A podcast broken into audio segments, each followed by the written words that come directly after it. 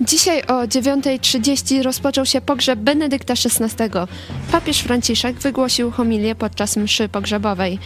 Od razu posypała się krytyka. Publicysta Tomasz Terlikowski stwierdził, że papież mówił o Benedykcie tak, jakby nie miał pojęcia o kim mówi, a ksiądz Tadeusz Isakowicz-Zaleski powiedział, że ta króciutka homilia miała na celu tylko odfajkowanie, aby watykański supermarket znów mógł być otwarty. Czy Watykan chce zamilczeć zasługi Benedykta XVI? Czy taki cel mają też media? Co na to katolicy i co dalej z Kościołem katolickim? O tym dzisiaj w programie Idź pod prąd na żywo. Magdalena Fałek, zapraszam.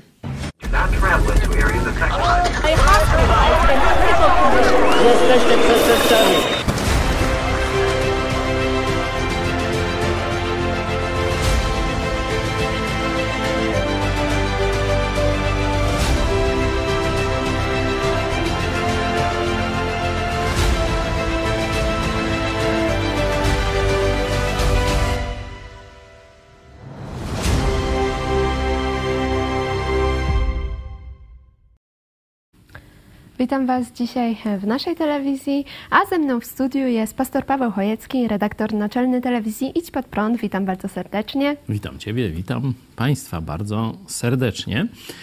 Taka konstatacja na początek, że chyba protestancka telewizja, telewizja Idź Pod Prąd, najwięcej miejsca e, ze wszystkich telewizji procentowo poświęca papieżowi Benedyktowi XVI. Co to się porobiło? I też więcej niż e, papież Franciszek w, swoim, No, w to swojej homilii. O tym to już go zjechali Terlikowski czy ksiądz Isakowicz-Zalewski, to, to zaraz to skomentujemy. A jeszcze na początek chciałam przypomnieć e, Wam, nasi widzowie, żeby, że możecie zadawać pytania i pisać komentarze na czacie, a one później zostaną nam dostarczone do studia i wtedy będziemy e, odpowiadać na te pytania i komentować e, komentarze, a także zachęcam do udziału w sądzie, która jest e, na czacie, na Twitterze i na Instagramie. Sonda, czy Kościół i media chcą umniejszyć zasługi Benedykta XVI? Tak? Nie, nie mam zdania. Tutaj macie trzy odpowiedzi do wyboru. Zachęcamy Was do udziału w tej sądzie. A e, ja się chciałam zapytać e, pastora, ponieważ e, właśnie jak już wspominaliśmy, papież Franciszek mało wspominał o Benedykcie, też ta pogrzeb był dosyć skromny. I tutaj na przykład Tomasz Terlikowski, publicysta, sugeruje, że skromna uroczystość pogrzebowa jest spowodowana sekularyzacją urzędu papies- papieskiego. Czy zgadza się pastor z tą opinią? sekularyzacją, czyli jakimś takim zeświadczeniem, takim sprowadzeniem do roli takiego celebryty, który gdzieś tam ma brylować w mediach, porywać być może tak jak gwiazda jakaś popkultury, troszeczkę tłumy za sobą.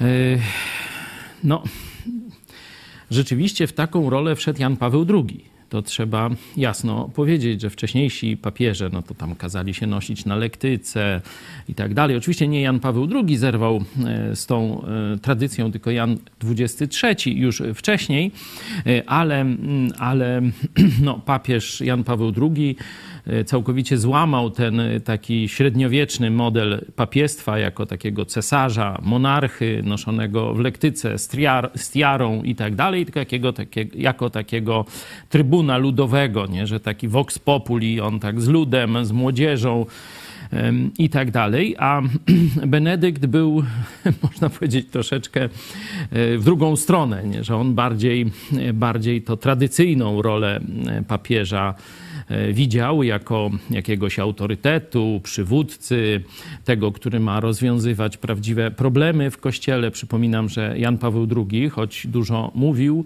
e, o różnych sprawach, pochylał się nad losem ofiar, prze, przepraszał raz jednych, raz drugich, tak cały czas tam kogoś przepraszał, to na przykład w sprawie pedofilii e, nie zrobił e, wiele. To dopiero Benedykt, jak wszedł, to od razu e, śledztwo w sprawie takiego zbrodniarza seksualnego, który założył Legion Chrystusa, takie zgromadzenie zakonne, księdza Degolado, no to właśnie, y, to właśnie Benedykt rozpoczął. A Franciszek opowiadał taki dowcip y, w samolocie, że do Jana Pawła y, przychodzi tam te dwie strony, ta, która broni pedofilii i ta, która chce jakiejś przynajmniej przyzwoitości czy, czy sprawiedliwości w Kościele Rzymskim.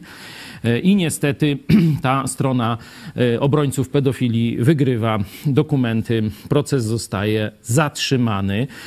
Także papież Jan Paweł II dużo mówił, rzeczywiście był medialny, był też przecież z zawodu aktorem, no to tak ten, tę sprawę oddziaływania na tłumy miał dobrze opanowaną, a Fran y, Benedykt, tu będziemy się mylić, przynajmniej ja, może ty trochę młodszy umysł nie będziesz się mylić, ale Proszę uważaj, jakbym pomylił e, któregoś z tych e, trzech papieży, których będziemy tu w różnych konfiguracjach wymienić, wymieniać. Benedykt, no, to jest człowiek, który chciał powrotu do tradycyjnej, chrystocentrycznej jeszcze e, teologii.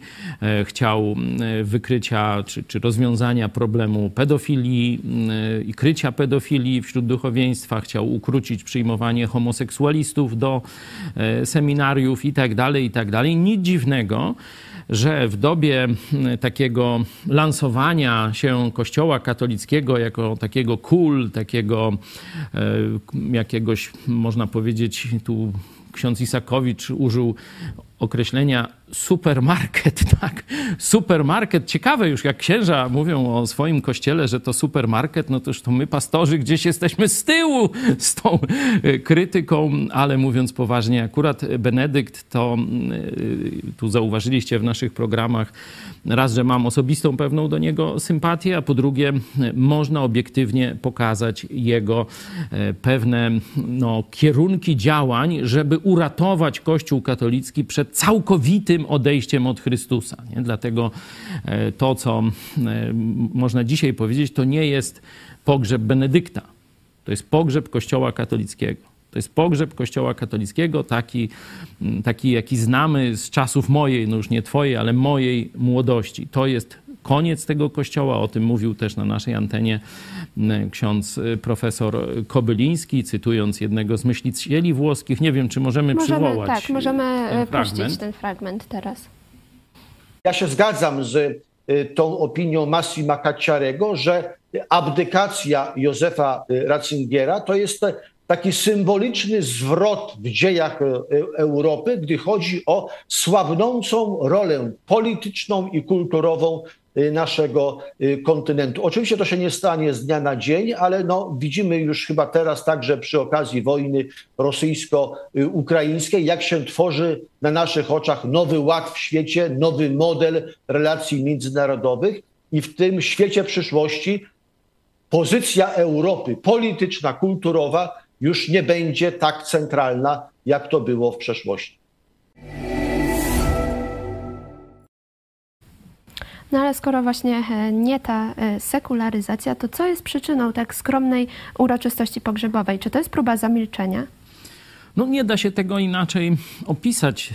To historycznie wiemy, że papież Franciszek, wtedy kardynał Bergoglio, był kandydatem tej drugiej strony.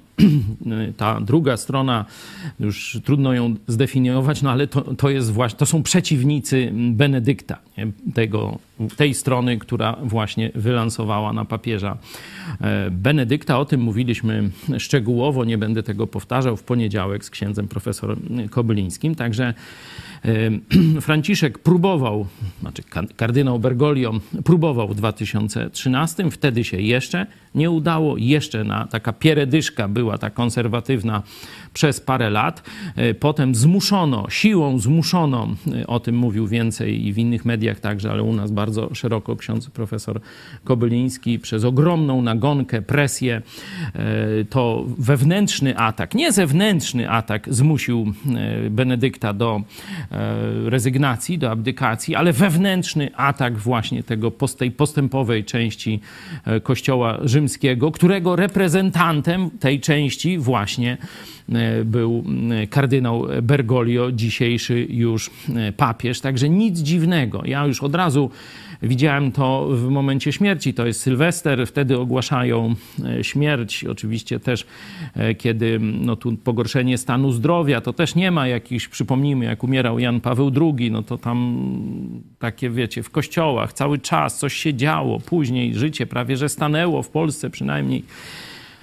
Tutaj ani jakiś modlitw, ani dziennikarze, duchowni, katolicy nie biją specjalnie na alarm, módlmy się za papieża. Tam się to pojawia, ale gdzieś tak na marginesie debaty sam moment ogłoszenia śmierci, Sylwester, w ogóle praktycznie nikt nie zwraca uwagi. Telewizja dalej, tam ten Sylwester marzeń, a co tam się wyrabia, to już tam Sodomia i Gomoria, to już nie będziemy o tym, o tym mówić, bo już mm, wiele na ten temat y, powiedziano. Także w ogóle nie ma żadnej, żadnej refleksji, żadnego zatrzymania, żadnego jakiegoś uczczenia y, tego człowieka.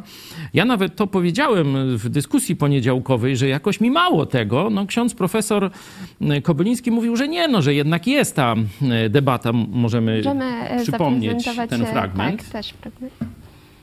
Tu pojawiło się też porównanie odejścia Jana Pawła II i Benedykta XVI.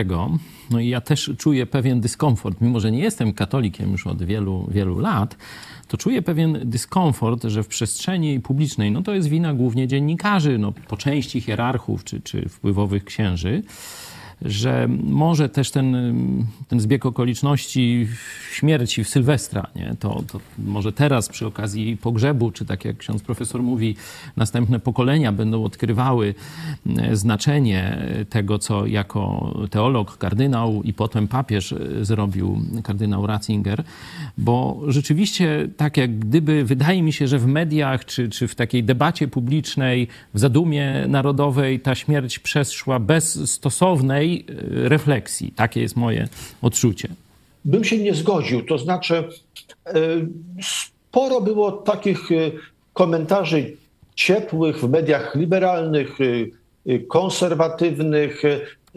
Także myślę, że gdybyśmy to mierzyli w Europie, to na pewno u nas w Polsce nie było źle, a może nawet lepiej niż w innych krajach. Natomiast to, czego brakuje, to jest no, taka głębsza oczywiście analiza tego, czym było całe życie Józefa e, Ratzingiera i co jest specyfiką jego rozumienia e, chrześcijaństwa. E, może na to przyjdzie jeszcze czas w najbliższych latach, ale z pewnością tego od soboty brakuje. To znaczy, mamy bardzo niewiele takich głębszych, analitycznych wypowiedzi i świetnie, że dzisiaj u Państwa w Państwa telewizji o tym rozmawiamy. O refleksji mówił też ksiądz e, Isakowicz-Zalewski e, na Twitterze napisał e, nadzwyczaj króciutka homilia papieża na pogrzebie Ojca Świętego Benedykta XVI. Żadnych konkretnych odniesień do wielkich dokonań zmarłego, żadnych osobistych refleksji, żadnej ludzkiej empatii. Byleby jak najszybciej odfajkować, aby watykański supermarket znów mógł być otwarty. Później też e, pisał e, o tym e, okropna małość papieża Franciszka, który w dniu pogrzebu nie ogłosił żałoby w Watykanie. Jedynie na kilka godzin będzie zamknięty watykański supermarket. Właśnie tak jak pastor wspominał, tutaj sam nazywa Watykan supermarketem. Tak, to jest rzeczywiście dla mnie dość dziwne, że ma tak krytyczny stosunek do swojego kościoła, a dalej nim, w nim jest. No to, ale to zostawmy może jeszcze, może później, może wasze pytania będą w tym kierunku zmierzały. Nie wiem, nasz program jest, jak wiecie, interaktywny, czyli e, część e, czasu poświęcamy odpowiedzi na wasze pytania, także proszę was teraz o udział. Jak możemy na, na, na czacie najprościej? Tak, najprościej jest na czacie, ale możecie również pisać na kontakt małpa oraz no, na Twitterze, w komentarzach. Także zachęcamy Was. Tutaj myślę, że to, co e, ksiądz Isakowicz e, powiedział, no niestety to e, ksiądz Isakowicz powiedział, no niestety jest trafne. Jest trafne. Bergoglio nie potrafi się zmierzyć z wielkością swojego poprzednika dlatego odprawia tak dość bezdusznie ten pogrzeb, mówi jakieś takie ogólniki tylko, praktycznie o każdym hierarsze katolickim można by to powiedzieć. Nie ma specjalnej pompy, tak jak ksiądz Isakowicz zaznacza, tylko na parę godzin ogłaszają żałobę, nie? no to to jest, to jest rzeczywiście kpina. Tak jakby no, bardzo im ten człowiek był niewygodny, bardzo go nienawidzą, szczerze, można tak powiedzieć, i bardzo by chcieli, żeby świat o nim jak najszybciej zapomniał. To jest y, wymowa tego pogrzebu w wydaniu kardynała papieża, kardynała Bergoglio, papieża Franciszka. A e, jeszcze e, Terlikowski e, pisał też na Twitterze zaskakująca homilia Franciszka, trochę taka jakby ksiądz mówił na grobie kogoś, o kim nie miał wielkiego pojęcia, więc opowiada ogólnie o roli, jaką pełni, pełnił, odniesień do bogatego życia Benedykta XVI brak, brak podkreślenia roli, jaką spełniał, tak jakby to nie miało znaczenia. O poprzedniku zaledwie kilka słów, tak jakby była obawa, że on przesłoni obecnego papieża na tle homilii, którą głosił kardynał Józef e, Ratzinger podczas e, pogrzebu Jana Pawła II. Słabe, bardzo słaba homilia. No na to bym nałożył też głos e, byłego ministra spraw zagranicznych Polski, Waszczykowskiego. Też mniej więcej w dotychczasowych mediach pana Terlikowskiego. On już teraz jest z nimi tam pokłócony, już teraz jest poza, ale to od paru dni, także linia jest podobna. Zobaczcie, pan Waszczykowski też pozwala sobie na takie no, można powiedzieć, lekkie deprecjonowanie e, dorobku Benedykta XVI. Mówi, że tu w porównaniu z Janem Pawłem II to był słaby Nie miał papież. takiej charyzmy, Tak, taki, mógłby- taki, no, taki trochę... Tam teolog może i jakiś tam, ale taki papież to, to, to słaby, bez charyzmy, nie potrafił i tak dalej. To jest absolutna bzdura.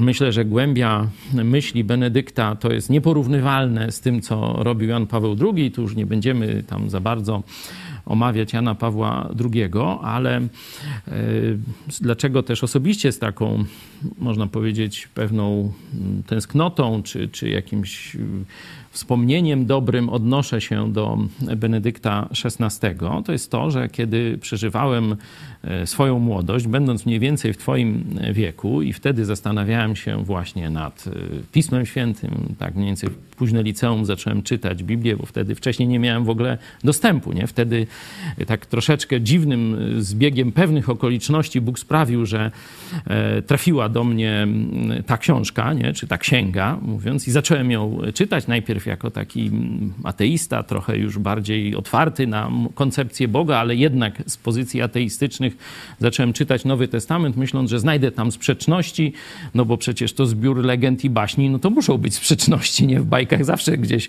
e, coś się znajdzie takiego. E, Zacząłem czytać, zaczęło mnie to wciągać. No tam, co się później stało, to to już y, tam trochę może wiecie, no jestem dzisiaj pastorem, czyli gdzieś tam uwierzyłem w Jezusa Chrystusa, zawołałem do Niego osobiście, poprosiłem o przebaczenie grzechów i e, narodziłem się na nowo dzięki łasce Boga. Dzisiaj jestem nowym człowiekiem w Chrystusie i Jemu służę.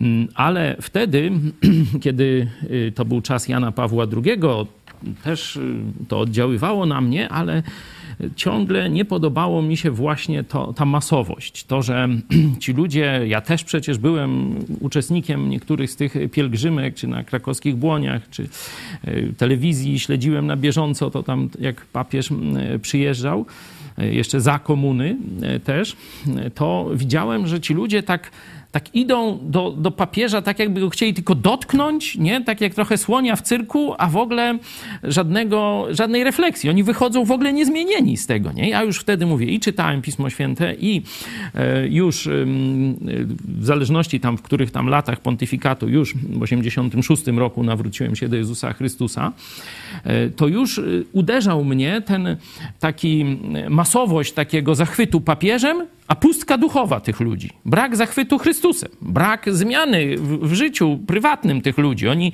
przychodzili na te msze papieskie i wychodzili, nic się w nich nie zmieniało, nie? Stąd to pokolenie tak zwane JP2 to fikcja kompletna, nie?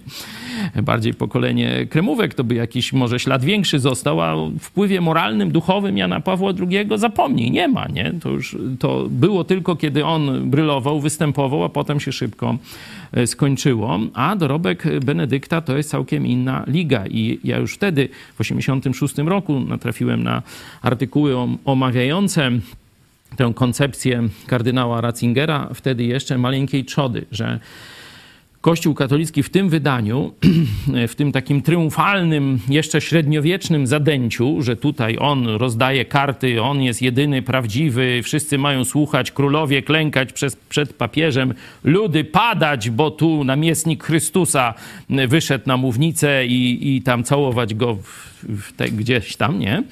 Że to się szybko skończy, on to przewidywał, i że Kościół przetrwa tylko w małych wspólnotach. Mówię, wow! A myśmy byli właśnie u księdza Blachnickiego w małych wspólnotach oazowych. Mówię, ten człowiek rozumie bluesa, nie? To dlatego mi takie było bliskie wtedy. Mówię, ty, e, to mi też pomogło zrozumieć, że Kościół to nie jest monolit jakiś, nie? że to wcale nie jest tak, że jest jeden kościół katolicki, tu jest jakaś tam nauka tego kościoła, wszyscy tak samo wierzą i tak dalej, że tu kardynałowie mogą się naparzać, papież z kardynałem mogą mieć całkowicie inne wizje i ja muszę teraz ocenić, kto ma rację. No a jak? W jaki sposób? Aha, no jest. Słowo Chrystusa to normuje który papież ma rację, to normuje słowo Chrystusa. Być może obaj nie mają racji. W pewnych sprawach też tak jest, no ale dzisiaj o tym nie będziemy mówić. Także to była koncepcja Benedykta i ona się okazała prawdziwa. Dzisiaj już widzimy, że Kościół katolicki e, praktycznie odstąpił kompletnie od tej średniowiecznej takiej myśli, że jest potężny, może rozdawać karty, ma jakąś tam spójną teologię, może ludziom nakazywać. Tak jeszcze pamiętamy przełom XVIII-XIX wieku. Papieże nakazują tu sylabus e, jakiegoś tam Piusa, e, gdzie na przykład tam potępia demokrację, potępia wolność religijną, że jeszcze gdzie wy tam będziecie tu se myśleć jak chcecie? Nie! To, to przecież to było 100 lat temu normalnie prawie.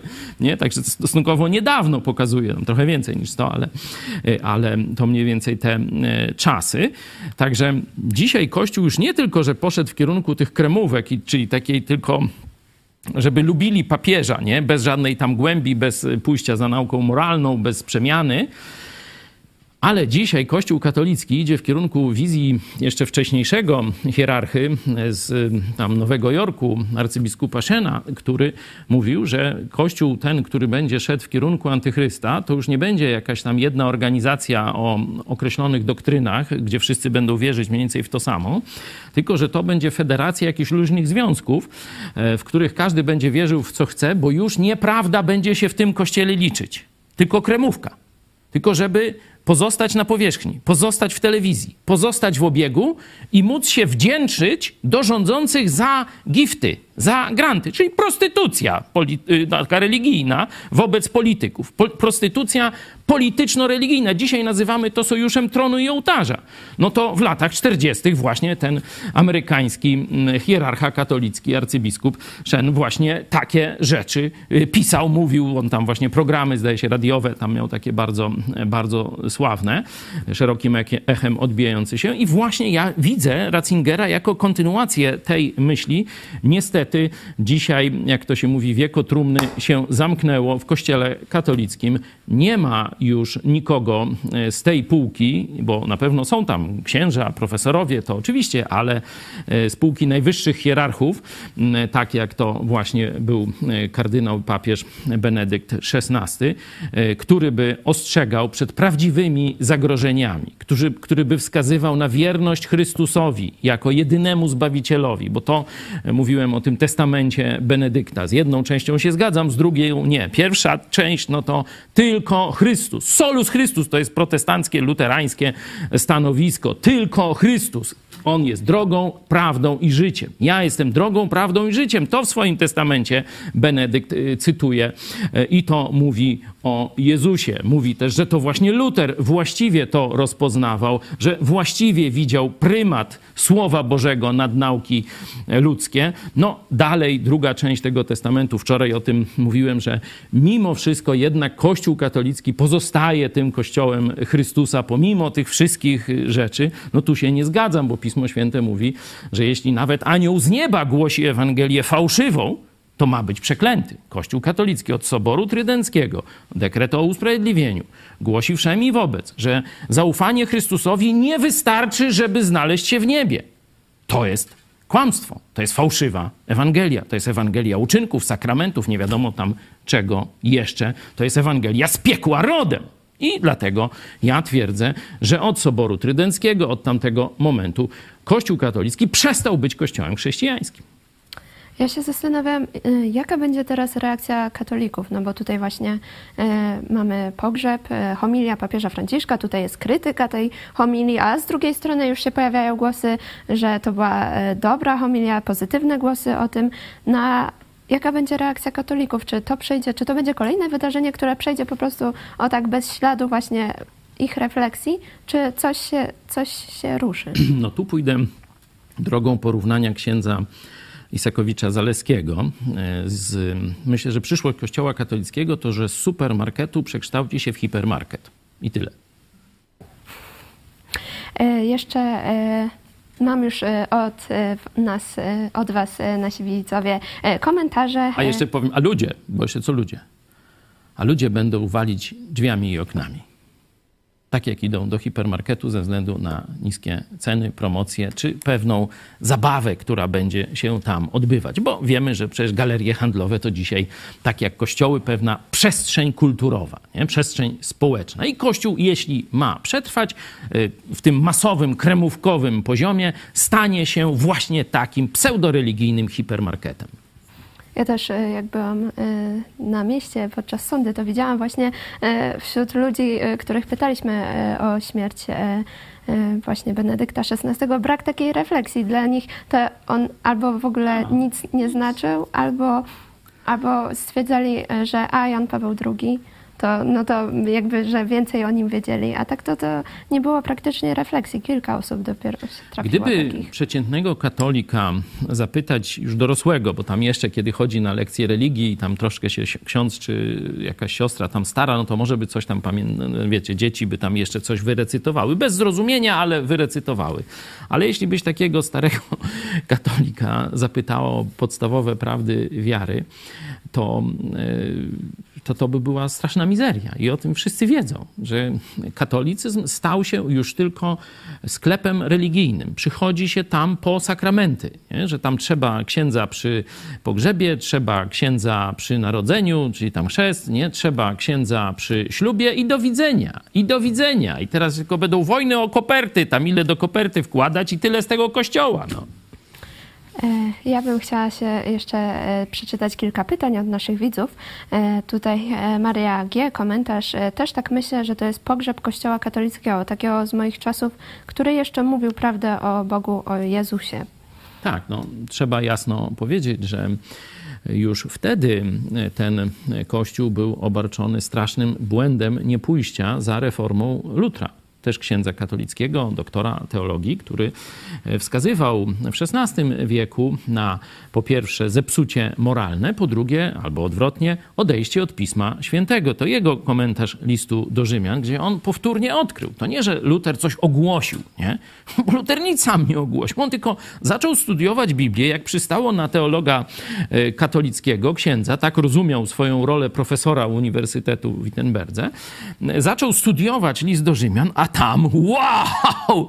Zbawienie, czyli miejsce w niebie, jest przez zaufanie Chrystusowi. Tylko i wyłącznie. Koniec, kropka. Nie żadne sakramenty, nie pielgrzymki, nie latanie po schodach tam w, w Rzymie, wiecie, z góry na dół. Ta scena w filmie Luther, taka bardzo do- dojmująca, jedna z naj, moim zdaniem najbardziej przejmujących scen, kiedy e, tak, no, epicko pokazana jest ta przemiana duchowa, jak on wchodzi na te schody, gdzie trzeba zapłacić za duszę dziadka, nie? E, Zapłacić monetę, dostaje się taki g- glejt i jak ktoś przejdzie te schody, ileś tam zdrowasiek odmówi na każdym schodku, no to na koniec wypuszczają dziadka z czyśćca, nie? I on, Luter, no widzi, widzi tę obłudę, to zakłamanie, tę, tę taką powierzchowność, nie? Takie kupczenie zbawieniem za pieniądze, nie? I wchodzi, kończy to, ale mnie ten, ten glejt, który, za który słono zapłacił i wyrzuca, odchodzi, nie? I to jest takie symboliczne pokazanie jego przemiany duchowej. Bardzo wam polecam, jak chcecie jakoś głębiej przeżyć pogrzeb i w ogóle pontyfikat y, Benedykta XVI, to obejrzyjcie sobie film Luther. To zrozumiecie, o czym Benedykt starał się ludzkości powiedzieć. Polecamy film Luther na dzisiejszy wieczór. Na pewno go znajdziecie e, w internecie. Myślę, że na CDA jest dostępny. E, A pytanie od DJ Carlos. Ciekawe, jakie miał Benedykt zdanie o pontyfikacie Franciszka i jego osobie prywatnej i na odwrót. Bo oficjalnie są oboje przy kamerach jak starzy kumple pokazani. Ale jaka była prawda? Nawet taki film jest, nie? gdzie tam właśnie razem mecz oglądają, na koniec się dobrze bawią. No widzimy na tym pogrzebie, jaka była e, prawda, czy jaka jest prawda, że Franciszek e, szczerze nienawidzi tego, czym reprezentował, co reprezentował sobą papież e, Benedykt. Cieszy się zapewne z jego śmierci w tym sensie, że kończy się ten okres e, takiej dwuwładzy pewnej, czy, czy że ludzie mogą się albo do jednego papieża, albo do drugiego bardziej afiliować, nie? że teraz już ten no już kłopot z papieżem Benedyktem jest no, jakby powiedzieć zakończony. Nie? Dlatego właśnie taka krótka, bez żałoby, no to, to przecież to są jasne gesty. To nie ja to wyciągnąłem. Ja bym y, pewnie nie słuchał nawet tego, y, co tam Bergoglio ma do powiedzenia, bo wiecie, gdzie to mam, nie? Y, ale to właśnie publicyści i księża katolicy biją na alarm, nie ja to Terlikowski, to Isakowicz-Zaleski mówił, co to było? To jakaś szopka, nie pogrzeb, hipermarket jakiś, znaczy supermarket normalny tam mają, a nie poważną jakąś instytucję związaną z Bogiem. To są ich słowa, nie moje. Nie? Ja tylko mówiłem o tym od kilkunastu lat w miesięczniku Idź Pod Prąd, pisałem i tak dalej, jako pastor, no to tam już od tam prawie 30. E, Miro Laplainen e, pyta, czy papież Benedykt XVI byłby zdolny znieść dogmat z Soboru Trydenckiego? To jest, bo moim zdaniem on zniósł. E, czytaliśmy e, jego wypowiedzi tu z Kornelią we wczorajszym programie, jeśli ktoś chce, może tam pełne cytaty są, e, gdzie on pisze o Lutrze. To sobie sami przeczytajcie, drodzy nasi kochani widzowie. Jeśli ktoś chce, niech sobie obejrzy wczorajszy program, to o tym mówimy. Tylko, że to jest, tu jest już troszeczkę się schody zaczynają trochę w pomyśl dziś. Dzisiaj rano o tym mówiłem, być może jeszcze powiem więcej. Kościół katolicki zbudowany jest no, dość, jakby to powiedzieć, dość komicznie. To znaczy, przydał sobie boskie cechy, nieomylność. Rozumiesz, nie? Że jeśli ktoś powie, że jest nieomylny, nawet grupa ludzi, no to tam już nieważne, czy jeden, czy dziesięciu, to dalej są ludzie, nie? Są, są ludzie, nie? I grupa ludzi twierdzi, że oni mają taki, taką zdolność nieomylności. Nie? To dość późno ten dogmat nieomylności papieża został ogłoszony. Katolicy to o tym nie wiedzą. To dopiero, moim zdaniem, to jest 1870 lub tam może o dwa lata się najwyżej mylę. Rok 1800, jeszcze raz, 1870 czy któryś tam gdzieś, nie? W tym czasie jest y, dogmat o nieomylności papieża, czyli jeśli papież wypowiada się w formule ex cathedra, to nie jest, że każda wypowiedź... 1870. Już to widzicie. E, E, jeśli papież wypowiada się w, w tak zwanej formule ex cathedra, czyli w zgodzie tam z, z gremium biskupów, tam coś tam z czymś tam samym, i inaczej mówiąc, jeśli ogłasza dogmat, to w tym momencie jest nieomylny jak sam Bóg i Pismo Święte. Nie? Tak Kościół katolicki sobie o sobie ogłosił. Nie? Przed ogłoszeniem tego dogmatu, no to jeszcze można było powiedzieć, no słuchajcie, Sobór się pomylił, papież się pomylił, yy, źle się stało, odwołujemy nie? Rewoko. A teraz nie mogą, bo ogłosili, że są nieomylni. No i jak teraz Benedykt jest w potrzasku, rozumiecie? Bo tu jest dekret, o nie, znaczy dogmat o nieomylności. Sobór ex katedra, papież potwierdził wszystko, dogmatycznie się wypowiedział, że to, co Luter mówił o zbawieniu, to, co mówi Pismo Święte o zbawieniu, co Chrystus mówi o zbawieniu, to jest nieprawda, oni lepiej wiedzą. No i teraz jak, jak z tego wybrnąć? Trzeba powiedzieć, że to jest guzik warte, cały ten kościół, nie? No i tu się zaczynają właśnie te schody, bo to są miliony, 800 milionów wiernych i tak dalej. No co tam sobie ludzie pomyślą, kto co zrozumie, stracą wiarę. I tu zaczynają się ludzkie takie, że tak powiem, przepychanki, co z tym fantem zrobić, nie? Myślę, że taka gra jest teraz Sterlikowskim właśnie. Przecież on mówi jak protestant, a jest katolikiem, nie? Przecież możemy przeczytać, co on mówi o urzędzie y, papieskim. Y, to, to, to prawie, żeby się podpisał pod tym. E, już, już, już. E, tak. Cytuje nawet Biblię, że, że tutaj go niepotrzebnie, znaczy nie, on nie cytuje Biblii, tylko mówi, że niepotrzebnie nazywają papieża A, tak, tak. Ojcem Świętym. Kościół nie. E, nie głosił nigdy jakiegoś szczególnego uświęcenia osoby papieża, ale w potocznym obrazowaniu było inaczej. Papież sam stawał się postacią sakralną i nie bez powodu określano go mianem Ojca Świętego. I to mówię o wymiarze symbolicznym. Do pewnego stopnia skończyło się wraz z abdykacją tutaj e, Benedykta XVI. Obronną odpowiedzią na to wydarzenie były narracje o Benedykcie jako katechonie i tam e, dalej mówi, e, to ucieczka przed radykalną sekularyzacją posługi papieskiej, z, z którą się obecnie mierzymy. No tu nie jest to do końca prawdą, co powiedział Terlikowski, że to jest tak, tak się przy okazji stało. Nie, no tak w Rzymie czczono cesarza i tam, kiedy e, papieże rzymscy gdzieś chyba w VIII wieku przejęli e, ten tytuł od cesarzy, e, właśnie Pontifex Maximus, bo to jest tytuł pogański, wiecie, ludzie używają, że to pontyfikat, Pontifex Maximus, nie? czyli wielki budowniczy mostów, czy, czy tam budowniczy wielkich mostów, już tam nie wiem, nieważne, czy wielki tam Wezy, jakoś tak, nie? To jest pogański tytuł, przejęty tam przez cesarzy rzymskich, jeszcze tego Imperium Rzymskiego, no i później jeden z cesarzy stwierdził, że on jest chrześcijaninem, on nie chce tego pogańskiego tytułu, a wtedy biskup Rzym mówi, a ja wezmę a ja wezmę.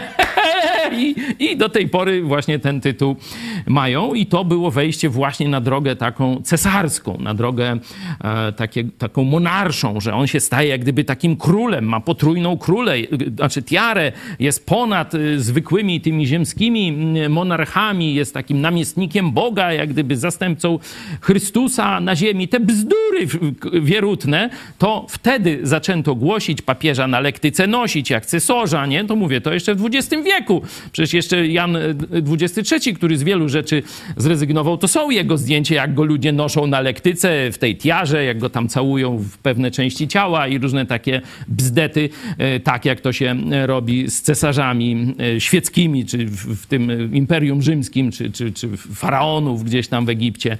Tak się czciło. Także tu Terlikowski mówi, że to tak se lud sam winien, nie? Tak Kościół nigdy tego nie robił, tylko lud se tak zaczął czcić tych papiży. No, a skąd 200 czy ileś tam pomników? Nie, 600 chyba pomników Jana Pawła. To se lud tak sam wymyślił, czy księża ich do tego prowadzili, nie? Także no z tym się absolutnie nie zgadzam. Kościół celowo budował kult jednostki. Kościół celowo budował kult papieży po to, żeby utrzymać ich posług, przecież te, posług ludu. Przecież ten dogmat o nieomylności papieża rok 1870 to też było, żeby podreperować autorytet słabnący w czasie wojen e, o niepodległość Włoch, nie? Mm, papież stał po stronie Habsburgów, czyli okupantów, jego pozycja była niska, no to żeby sobie podreperować i później zresztą zaraz objawienie było, żeby potwierdzić ten dogmat, no to już sami se resztę dośpiewajcie, bo to dla, dla mądrego nic trudnego, skąd to wszystko się wzięło. Także tu Terlikowski nie mówi prawdy, to Kościół wykreował ten kult Stalina, kult jednostki, nie? bo tu komuniści właśnie to przejęli od Kościoła e, katolickiego. Zresztą no, przejęte to od Imperium Rzymskiego, no przecież Adolf Hitler też właśnie budował te, te żeby właśnie taką, taki kult jednostki uprawiać. Kościół jest w tym mistrzem. Dokładnie był, można tak Y, powiedzieć. I rzeczywiście jest to sprzeczne z Pismem Świętym. Wprost możemy znaleźć nakaz Jezusa, żeby nikogo na ziemi nie nazywać ojcem w tym sensie duchowym, w tym sensie właśnie jakiegoś takiego autorytetu, autorytetów, że słuchać, jak tam, jak tam ten Kowalski mówię o, nie o Januszu, nie o Marianie, tylko o Rochu. Wuj, to wuj! Nie? Oż to właśnie, nie? No to właśnie Jezus mówi, żeby w tym sensie nie nazywać nikogo ojcem, a to przecież tytuł Ojciec Święty jeszcze do tego, to jest co? To ludzie se wymyślili? Nie, to Kościół Terlikowski, przecież powinieneś tu prawdę mówić, to Kościół wykreował ten kult jednostki, ohydny, bałwochwalczy, niezgodny z Biblią. Wszyscy chrześcijanie są braćmi, wszyscy są równi, nie ma tam jakichś takich arcycesorzy, namiestników Chrystusa i innych tego podobnych bzdur. Nie? Także to dociera powoli do ludzi. Teraz będzie okres zamętu. Każdy będzie wierzył w co chce w tym kościele, to już widać. Franciszek jasno poszedł tą drogą tak zwaną synodalną. Wy, wystarczy przekroczyć granicę niemiecką i tam macie inny kościół. On się nazywa katolicki, ale z punktu widzenia e, polskiego katolicyzmu to byście powiedzieli, że to protestancki kościół, bo tam ani spowiedzi nie ma, nie ma e, w ogóle tam takiej, wiecie, tego takiego skoncentrowania na kulcie Eucharystii, czyli opłatka i tak dalej, nie? Tylko jakoś tak bardziej symbolicznie symbolicznie, gdzieś ciszej, tego, śmego.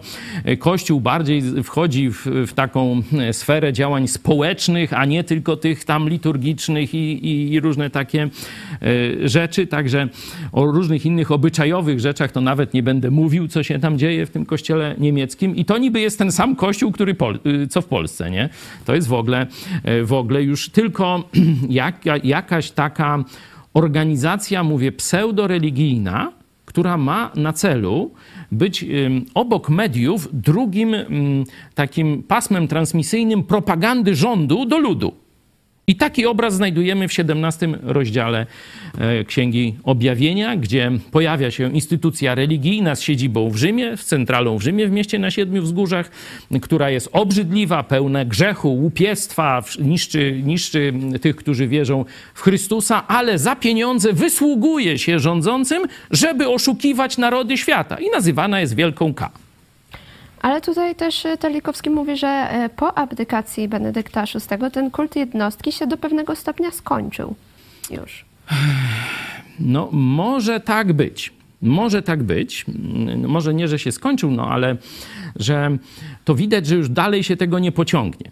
Bo wyszły afery pedofilskie i że ci stawiani na ołtarze papieże kryli pedofili. Jan Paweł II, Benedykt XVI, dalej mm, toczy się postępowanie w Niemczech. Stwierdzili, że nie przerwą, że dalej będą sądzić Benedykta już po śmierci, nie? Takie różne e, tam rzeczy. I w tym momencie budowanie kultu jednostki, kiedy media e, lewicowe pokazują straszne grzechy Kościoła, to jest dopiero początek. To jest dopiero początek boleści. To e, i profesor Kobyliński przecież tu u nas jakiś czas temu, ponad rok temu mówił o tym seminarium polskim w Stanach Zjednoczonych, że to jest seminarium to nie ma, to jest bardziej z jakąś aukcją czy coś, to już zlikwidowane, nie? Czyli wiecie, afera, smród, e, brudy takie, że szkoda o tym nawet e, mówić.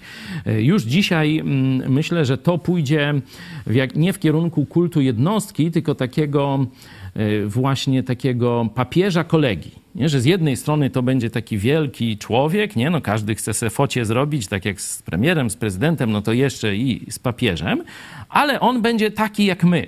Taki troszkę serial nawet y, był chyba na Netflixie, czy gdzieś taki właśnie, że tam papież sobie popala gdzieś tu, tu z kobitkami, gdzieś sobie tam zagaduje. Taki normalny, fajny kolunio, nie? który tam od czasu do czasu wyjdzie na to okno i tam pomacha, a tu lud zawyje, kwiatkami rzuci w górę i tyle. Nie? Żadnej już głębi o Chrystusie zapomni. Ten nowy kościół katolicki, znaczy nowy, no to jest, ten, oni mówią, że to ten sam, nie? No ale dobra, e, ten że tak powiem, Francisz, taki trochę posoborowy kościół, można powiedzieć, bo to Jan Młody Paweł... papież się nazywa Młody papież, tak. Posoborowy kościół, no to będzie już kościołem bez Chrystusa. Bez Chrystusa. O ile w czasie reformacji Sobór Trydencki pozbawił Chrystusa właśnie tego, co najważniejszego on e, objawił i zrobił, czyli oddał swoje życie, żeby całkowicie zapłacić za Twoje życie i żebyś Ty za darmo, dzięki Jego ofierze mógł się znaleźć w niebie. Oni mówią, Sobór Trydent, tak, Chrystus zapłacił, ale to nie wystarczy. Teraz Ty musisz dopłacić, a my jesteśmy pośrednikami.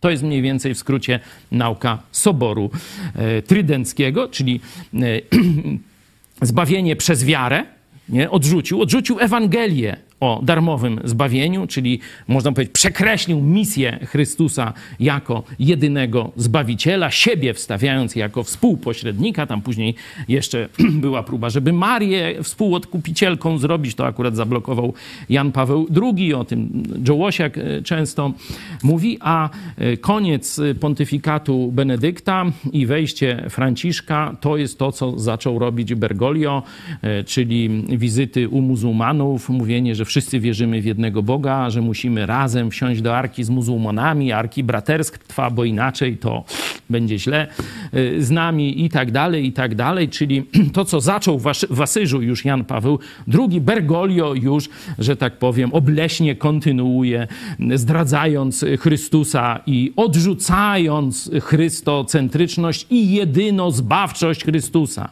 Że tylko właśnie na straży tego jeszcze stał Benedykt. Tylko w Chrystusie zbawienie. A Bergoglio mówi, dobrzy ludzie idą do nieba. Jeśli są dobrzy, komuniści, nie komuniści, wierzą w co chcecie, idą do nieba. To jest inny kościół.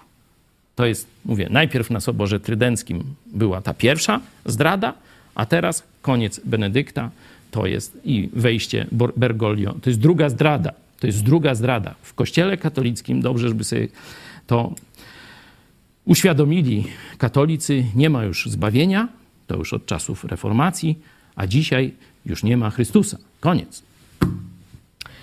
Czy, pyta się, a czy teraz kolejna abdykacja Franciszka? Co o tym sądzicie? A po co? A komu on wadzi? Służy dobrze. Putinowi wykonuje rozkazy Putina, szczeka na NATO. Gdzie jaka abdykacja? E, Łukasz Ulianowicz, e, jest cisza, ponieważ Benedykt XVI nie był z układu i bardzo pod prąd Watykanowi. No to znaczy, tego do końca nie wiemy. Jeśli on został papieżem, na pewno w jakimś tam układzie był. To nie, nie tak, że on jest taką dziewicą orleańską, nie, która została papieżem, ale na pewno pomimo tych układów, w których niewątpliwie był i wielu kompromisów, bo przecież on przecież był świadkiem, jak Jan Paweł II tę e, e, teczkę z, ze zbrodniami Degolado czy innych chował do szafy, a jednak e, przecież był dalej przy tym papieżu, był dalej przy Dziwiszu, był dalej w kościele rzymskim. Nie? Czyli to nie jest tak, że on jest spoza układu, tylko on moim zdaniem próbował jeszcze no, sam fundament chrześcijaństwa, czyli właśnie jedyno zbawczość, że tylko w Chrystusie jest zbawienie. Bez Chrystusa nie ma zbawienia. Że to chciał uratować. Już jak to zbawienie? Jak do Chrystusa przyjść? No to już tu się mylił i tu nie, e, nie, absolutnie nie pochwalam tego, co robił, ale to, że tylko przez Chrystusa jest zbawienie. On starał się utrzymać jeszcze w tym już całkowicie zgnitym e, tej łajbie, którą też przecież on opisywał e, tuż przed śmiercią Jana Pawła II, że ta łajba, tam jak, nie wiem jak to nazwał, kościoła katolickiego tonie, że woda się przelewa, że tu zdrada, mości panowie, Jezu ratuj, wołał tam w 2013 roku na tej dziewiątej stacji drogi krzyżowej. E, także no, jego odejście oznacza już zatopienie tej łajby. Jeszcze e, Ewa Galecka e, pisze, ja myślę, że mało wiedzieliśmy o Ratzingerze. Dopiero teraz dowiadujemy się, że napisał wiele książek. Tak mądry człowiek z niego był, ale ludzi mniej przychodziło niż za czasów Jana Pawła II. No do mądrości zawsze mniej przychodzi niż do kremówek. No, weź staw, postaw po jednej stronie piwo, a, drugiego, a po drugiej jakieś czytanie Biblii. No to gdzie się kolejka większa ustawi? No? Ja też właśnie to widziałam na sądzie, że jak było wspomniane o Benedykcie XVI, to e, para taka a, Benedykt XVI, ale Jan Paweł o, II, nie, Jan no, Paweł ta, II. To było fajnie, nie? Nie wiedzą, co było, ale fajnie, nie? Bo nastrój pamiętają, a gdzie tam jakieś nauczanie, Chrystus, to to w ogóle nie. nie. E, mamy już e, wyniki sądy, która e, była i też jest cały czas na czacie. Czy Kościół katolicki i media chcą umniejszyć zasługi Benedykta XVI? 72% naszych widzów odpowiedziało, że tak, 9% nie, 18% nie mam zdania, a prawie 300 osób głosowało. To dziękujemy Wam bardzo. To nam też e, pomaga, no, podnosi nasz program, jego e, rangę i e, pewną perswazyjność. No, zobaczcie, że podobne odczucie, mówię, tu ja nie byłem pierwszy, bo ja takich tam tych wypocin Bergoglio to, to nie mam czasu na oglądanie, ale publicyści i księża katolicy pierwsi zaczęli bić na alarm, no to się trochę pod, pochyliłem, no bo już jak coś się dzieje, no to rzucę okiem, o co chodzi. No i dlatego dzisiaj kontynu kontynuujemy ten temat temat Benedykta, bo cały program w poniedziałek tu z księdzem profesorem Kobylińskim, który też właśnie w tych samych czasach mniej więcej kształtował swoją drogę duchową i też y, chowany trochę na y, Benedykcie, także tu mieliśmy myślę, bardzo ciekawą dyskusję, wymianę poglądów i w wielu kwestiach byliśmy zgodni. No, na pewno ja, ja kiedy mówię sam, no to jestem dużo bardziej radykalny w tych ocenach, no ale tu staraliśmy się pokazać wam, że można rozmawiać z różnych tu pozycji, ksiądz y, Kobyliński jako kapłan katolicki, jako pastor i y, możemy w pewnych obszarach wyciągać wspólne wnioski. I e, oby tych obszarów było więcej. I to mówiłem e, w następny chyba dzień, że e, rzeczywiście samo takie wytykanie błędów Kościoła katolickiego, no owszem, w pewnych kontekstach jest potrzebne, ale ono nie otrzeźwi, może nie to, że nie otrzeźwi, ono wiele katolikom nie pomoże. Co najwyżej się zniechęcą do Kościoła, bo my przynajmniej równolegle, a lepiej, żebyśmy bardziej eksponowali Chrystusa i Jego Słowo. Chrystusa i Jego Słowo. To, co Jezus zrobił, że umarł za Twoje grzechy. To się naprawdę stało 2000 lat temu. Wtedy świat się zatrzymał. Świat fizyczny y, i świat duchowy się wtedy zatrzymał. Nie? Możemy czytać Ewangelia e, Łukasza, końcówka, tam jest właśnie, że zaćmienie słońca na trzy godziny, nie na tam trzy minuty, czy jedną, czy jak tam, tylko na trzy godziny i świątynia, praktycznie miejsce najświętsze zostaje rozwalone, rozwala się ta zasłona oddzielająca to wszystko. Wtedy, można powiedzieć, kiedy Chrystus za mnie i za ciebie konął na krzyżu, wtedy świat się zatrzymał. To jest najważniejsze wydarzenie w historii świata po stworzeniu można tak powiedzieć. Chrystus umiera za mnie i za ciebie. I dzisiaj najważniejszym jest nie, żebyśmy się tam spierali, czy tam to, czy tamto, czy owanto, ale żeby skierować ludzi do Słowa Bożego. Dzisiaj ludzie już nie pójdą na zasadzie, że tam im ksiądz każe, czy pastor im każe, czy, czy nie. Dzisiaj musimy pokazać po pierwsze Chrystusa jako kogoś, kto daje najszczęśliwsze, najzaje fajne życie na ziemi, a po drugie pokazać, sam go odkryj. Bo twoje pokolenie nikogo nie słucha, myśli, że jest najmądrzejsze. Nie? To prawda. Taką metodę ewangelizacji. Dlatego mówię, pokażmy zaje fajne życie w Chrystusie i skierujmy młode pokolenie do osobistego odkrycia źródła tego życia. I to jest metoda na ewangelizację dzisiaj. Nie? Też właśnie ksiądz profesor e, Kobiliński w poniedziałkowym programie mówił, e, bardzo mi się spodobało, że apele do młodego pokolenia Tak. nie pomogą, że Tak, to potrzeba pokazać wiarygodność, bo Amen. młodzi ludzie bardzo zwracają uwagę na wiarygodność. Jak tego słuchałam, to tak stwierdziłam, o, to rzeczywiście widzę to u, u swoich znajomych i u siebie też, że to jest, e, no, najważniejsze, ważniejsze od e, apeli, których nikt nie A, słucha. Dlatego właśnie e, tu absolutnie zgadzamy się w, w tym rozpoznaniu sytuacji i rozpoznaniu potrzeb e, dzisiejszej kultury chrześcijańskiej, szeroko rozumianej. E, Tu rozmawiamy też z innymi, innymi pastorami. Myślę, że to w tym roku, może nie jeszcze miesiącu, ale niebawem e, naprawdę dużo więcej usłyszycie o tym, że takie myśli, że żyjemy w jakichś czasach przełomu. Tutaj z jednej strony ta śmierć Benedykta, ona, no można powiedzieć, bardziej abdykacja była tym przełomem. Śmierć no, jest jak gdyby tylko no, tym zamknięciem wieka trumny, ale wojna Rosji ze światem przede wszystkim z Ukrainą, ale to zmieniło nasze postrzeganie czasów, w których żyjemy. I my musimy dzisiaj w trybie pilnym, arcypilnym, zobaczcie, już w kwietniu, już w maju organizowaliśmy spotkanie pastorów polsko-ukraińskich i też Amerykańs- Amerykanie tam byli, żeby określić, co dzisiaj możemy razem zrobić w tej nowej sytuacji. Nowy rok. Musimy pogłębić naszą refleksję, bo czas przełomu to Kościół musi wejść w ten wyłom mądrze wejść. E, Ja już e, powoli będę przechodzić e, do ogłoszeń. W... Pytań nie mamy więcej, bo trochę obiecywałem, że jakby jakieś fajne pytania macie, czy, Już, czy coś, ja chętnie tu. Jeszcze jest jedno pytanie, Grzegorz Wojciechowski, a może Benedykt się nawrócił i dlatego zmusili go do odejścia? Chyba to tak nie było. Nienawrócenie było przyczyną jego abdykacji. Myślę, że jeśli on rozpoznał w Jezusie swojego osobistego zbawiciela, jestem do tego głęboko przekonany, to było to wcześniej. To było gdzieś w tych latach 70., końcówka lat, kiedy on pisał o tej małej trzódce, to już miał właśnie takie można powiedzieć, duchowe rozeznanie e, głębokie tematu e, i myślę, że to bardziej wtedy nastąpiło jego nawrócenie.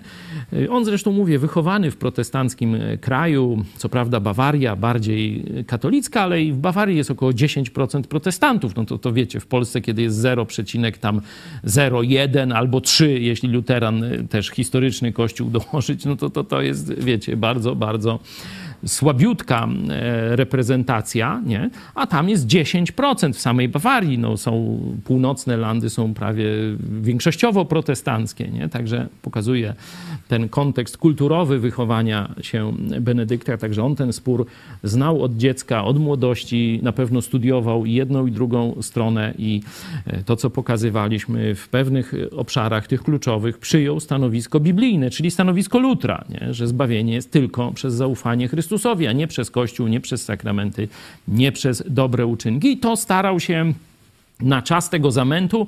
Taki testament, jak odchodził wtedy abdykując, pamiętacie numer miesięcznika Idź pod prąd z 2013 roku, kiedy pokazujemy wam ostatnie tweety e, Benedykta, kiedy on mówił idźcie pod prąd, idźcie za Chrystusem. Tak przetrwacie te czasy zamętu, które teraz idą na całe chrześcijaństwo. No i teraz e, cytowaliśmy już szerzej też jego e, dokonania, także myślę, że on się nawrócił dużo wcześniej, a został zaszczuty za próbę zatrzymania tych złych kierunków, które już Bergoglio szykował, czyli zwrot w kierunku e, Asyżu, czyli wszystkie religie pełnym gazem razem, nie? E, I e, oczywiście chciał powstrzymać e, Kościół katolicki, szczególnie tam chodziło o seminaria, żeby tutaj ochronić ten tradycyjny model no, przyjmowania do seminariów. Także to, to myślę, że było tym kamieniem obrazy. Być może jeszcze na to nałożyły się, nałożyło się odkrycie ogromnych skandali złodziejstwa finansowych bo dzisiaj mamy kardynał ten Beciu, nie? to jest trzecia osoba e, w państwie watykańskim e, tamtych czasów e, i on jest właśnie podejrzany w tej aferze finansowej. To troszeczkę ukłon w kierunku Kopoli i tego, jak tam nazywa, ojca chrzestnego, część trzecia, no to tam dokładnie był ten takim oczywiście dowolnym trochę literacko filmowym klimacie pokazany e, ten przyczyna zabicia e, Jana Pawła I, nie? że Benedykt gdzieś być może wrócił do próby oczyszczenia tych reform, ale bardziej, znaczy tych skandali finansowych Kościoła, ale bardziej myślę, że to jego przeciwdziałanie pójścia na zbliżenie wszystkich religii i zbudowanie jednej światowej religii, że to był największy, e, że tak powiem, jego grzech e, w porównaniu czy ze strony tych bergoliantów. E, podobnie myślą też właśnie nasi widzowie. Ela Hela chciał coś zmienić, to się naraził, tak myślę. No tak, ale tu, żeby tak było jasne, ja uważam, że jeśli chciał coś zmienić, powinien wyjść z Kościoła katolickiego powinien powiedzieć, tego się nie da uratować. Bo całe jego życie pokazało, że tego się nie da uratować. O wiele bardziej korzystne dla sprawy Chrystusa w świecie byłoby, gdyby on w pewnym momencie wszedł na tą mównicę e, papieską i powiedział: Kościół oszukał was.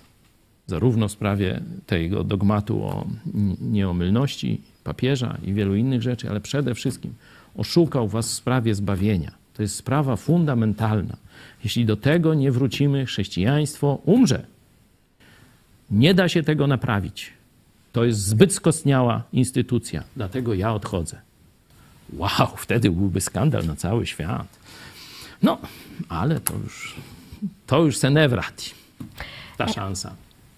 No, myślę, że e, jeśli te nasze przypuszczenia, że on jednak uwierzył w Chrystusa, no to teraz ma tam w niebie trudną rozmowę. Dlaczegoś tego nie zrobił? Wiedziałeś, jak jest, a milczałeś. Więcej pytań na razie nie ma. Ja e, chciałabym zaprosić e, Państwa na e, fragment, na zajawkę materiału, który zaprezentujemy jutro, w piątek o 18. A jak wrócimy, jeśli będą jeszcze pytania, to odpowiemy na nie, a jak nie, to przejdziemy do ogłoszeń. Także zapraszam na chwilę i wracamy niedługo. Deus.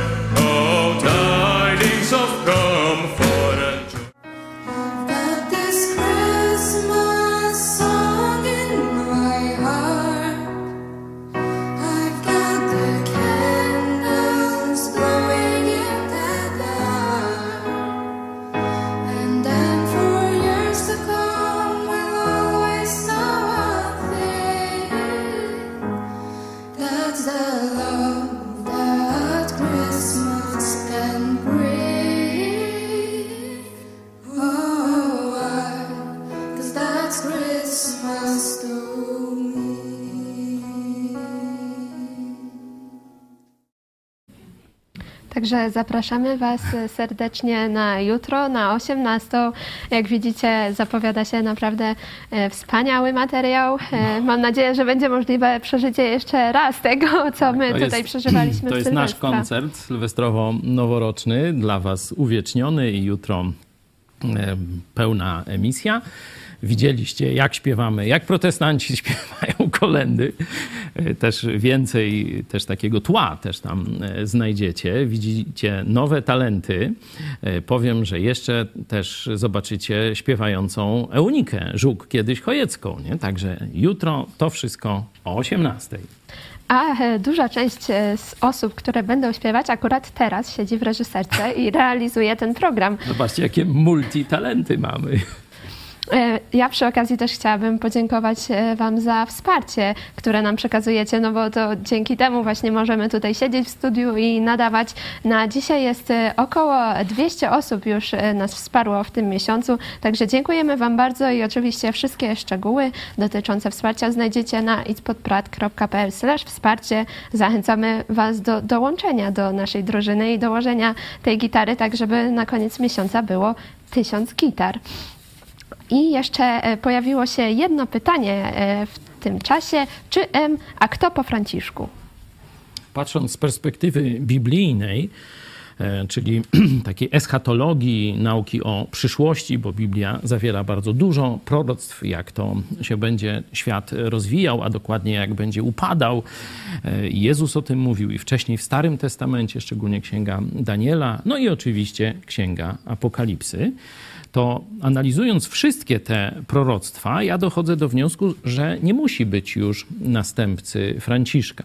Że świat już dzisiaj jest gotowy do scenariusza e, tego, że tak powiem, upadku cywilizacji, gdzie Kościół katolicki poprze, można powiedzieć, rząd światowy, bo to, to o to chodzi. Nie? Stąd dlatego tak bardzo kibicujemy, te, no, złe słowo, modlimy się, pomagamy żołnierzom ukraińskim i narodowi ukraińskiemu, bo to jest walka z imperium zła. Nie? To jest podstawowe starcie cywilizacji. Gdyby to imperium zła komunistyczne Chiny, Rosja putinowska i te Niemcy zdradzające cywilizację zachodnią, jeśli oni by zwyciężyli i połączyli wszystkie siły, no to już wiecie, że mamy rząd światowy. To już mamy rząd światowy, czyli eurogułak, światowy gułak, o tak, nie?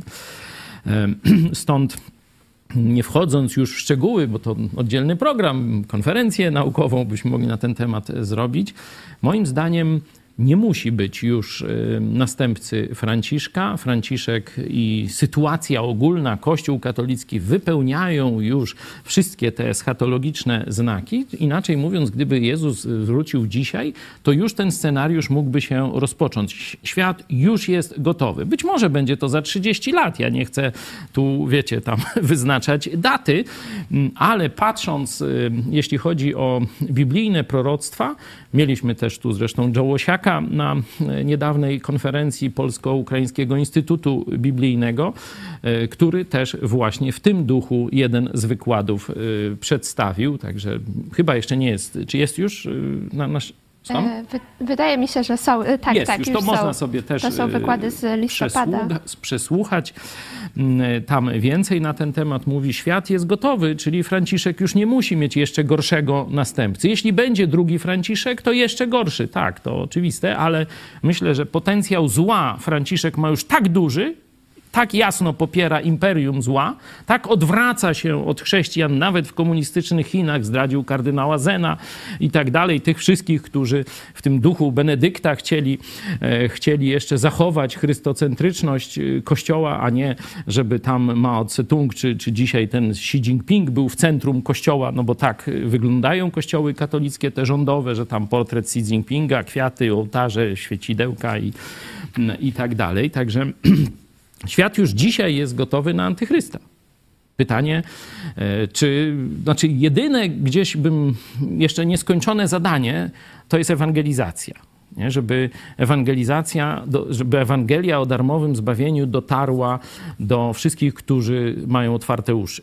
To to jest jeszcze ta walka, która trwa. To dzisiaj w tym też uczestniczyliście. My dzięki Bogu też uczestniczymy. Jak Bóg da, będziemy jeszcze dzisiaj uczestniczyć i jutro, i pojutrze, żeby Ewangelia zgodnie z nakazem Jezusa Chrystusa dotarła do każdego człowieka na ziemi. Także e, jeszcze raz Wam dziękujemy za wsparcie i za to właśnie, że e, dokładacie się e, do tego, co tutaj robimy, e, do tej misji. E, A ja zapraszam dzisiaj o 17 serwis informacyjny, jak każdego dnia roboczego tygodnia, a o 18 e, dogrywka Bóg niczego nie marnuje, John Stemkowski o życiu artysty. No i oczywiście jutro wspaniały koncert. Jeszcze też przypomnę o nowościach w sklepie Idź Pod Prąd. Pojawiły się gadżety z romeczkiem, kubek, teczka szkolna, a wkrótce będą też koszulki dla dzieci. Jak w supermarkecie normalnie. Widać te e, koszulki teraz na misiach.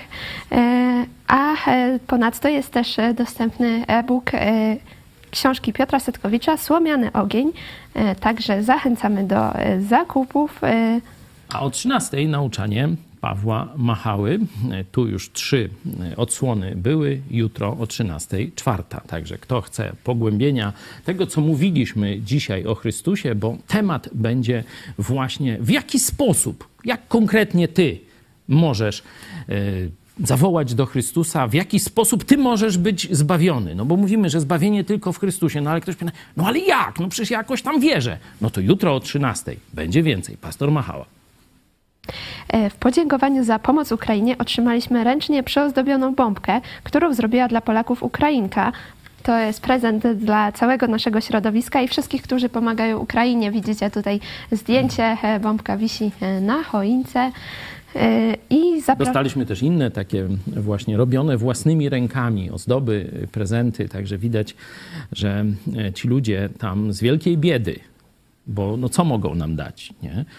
Niczego prawie, że nie mają, ale własnymi rękami starają się od, odwdzięczyć za miłość, którą Polacy okazują, którą też telewizja, telewidzowie Idź Pod Prąd okazują, także to jest dla nas bardzo wzruszające. Dziękujemy, przechowujemy te prezenty i one są przede wszystkim dla nas darem wdzięcznego serca. Dziękujemy Wam bardzo i e, też e, zapraszamy na koncerty. Jurek, e, Gosia, Dajuk i przyjaciele. Szczegóły na naszej stronie idzpodprat.pl. E, 6 stycznia będzie koncert w Węgorzewie o godzinie 17, 7 stycznia w Giżycku również o 17, a 15 stycznia w Przezmarku, to jest powiat sztumski, o godzinie 16. Tutaj wszystkie dane widzicie na grafice i też zachęcamy Was bardzo serdecznie do kontaktu z nami. E, Możecie zadzwonić na numer telefonu 536 813 435 albo napisać na kontakt małpa jeżeli byście mieli jakiekolwiek pytania dotyczące polityki czy e, duchowe pytania, to zachęcamy Was właśnie do kontaktu. A dzisiaj po programie pomyśl dziś e, pastora Pawła Chojeckiego, dlaczego papież Benedykt XVI nie odszedł z Kościoła katolickiego. I kartka z kalendarza Piotra Sytkowicza. Wydarzenia z 1866 roku wprowadzono obowiązkową naukę języka rosyjskiego w szkołach średnich Królestwa Polskiego. Także to po programie, a już się będę żegnać. Ze mną w studiu był e, pastor Paweł Chojecki, redaktor naczelny telewizji Idź Pod Prąd. Dziękuję bardzo za udział w programie. Dziękuję Tobie i Państwu bardzo, bardzo serdecznie. I dziękuję też e, Wam, że byliście z nami i uczestniczyliście w tym programie. Widzimy się o 17. Dlaczego papież Benedykt XVI nie odszedł z kościoła rzymskokatolickiego, pomimo tego, co wiedział o jego grzechach, zarówno w historii, jak i w teraźniejszości? I co więcej, pomimo tego, co wiedział o Chrystusie i Biblii, o Ewangelii, o darmowym zbawieniu, o nawróceniu przez osobiste spotkanie z Jezusem Chrystusem, a nie przez sakramenty czy pośrednictwo Kościoła. On o tym wszystkim wiedział, on o tym wszystkim pisał. Dlaczego? Pozostał w Kościele Rzymskim. Takie pytanie ja sobie zadaję i myślę wielu chrześcijan na całym świecie. Kontynuując te rozważania sprzed już kilku dni, chciałbym spróbować zmierzyć się z tym pytaniem. I otóż myślę, że są dwa powody. Pierwszy to ludzka perspektywa na Kościół. Jeśli spojrzymy oczyma człowieka na dokonania Kościoła rzymskiego przez tam 1000-1500 lat, bo tak mniej więcej można datować historię e, Kościoła rzymskiego, to wtedy widzimy okresy no, wzlotów i upadków. Widzimy dobre rzeczy i bardzo złe rzeczy. I trudno, można powiedzieć, wyważyć, co jest ym, tym y, odpowiednim balansem. Ja, żeby tę perspektywę właściwie zobaczyć, odchodzę od swojej własnej i przyjmuję perspektywę Boga. I tu w liście do Galacjan y, apostoł Paweł tę perspektywę pokazuje, mówiąc o istocie chrześcijaństwa, czyli Ewangelii o darmowym zbawieniu, o zbawieniu tylko i wyłącznie z łaski, a nie z zasług naszych.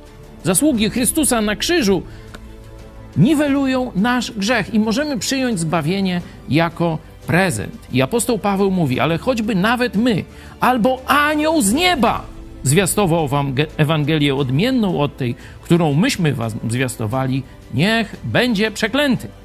To jest Boża perspektywa. Jeśli zaczniemy bawić się w gierki i myśleć, co dobrego, co złego zrobił Kościół, pogubimy się. Jeśli spojrzymy przez pryzmat Ewangelii Jezusa Chrystusa, będziemy wiedzieć, jaka jest odpowiedź.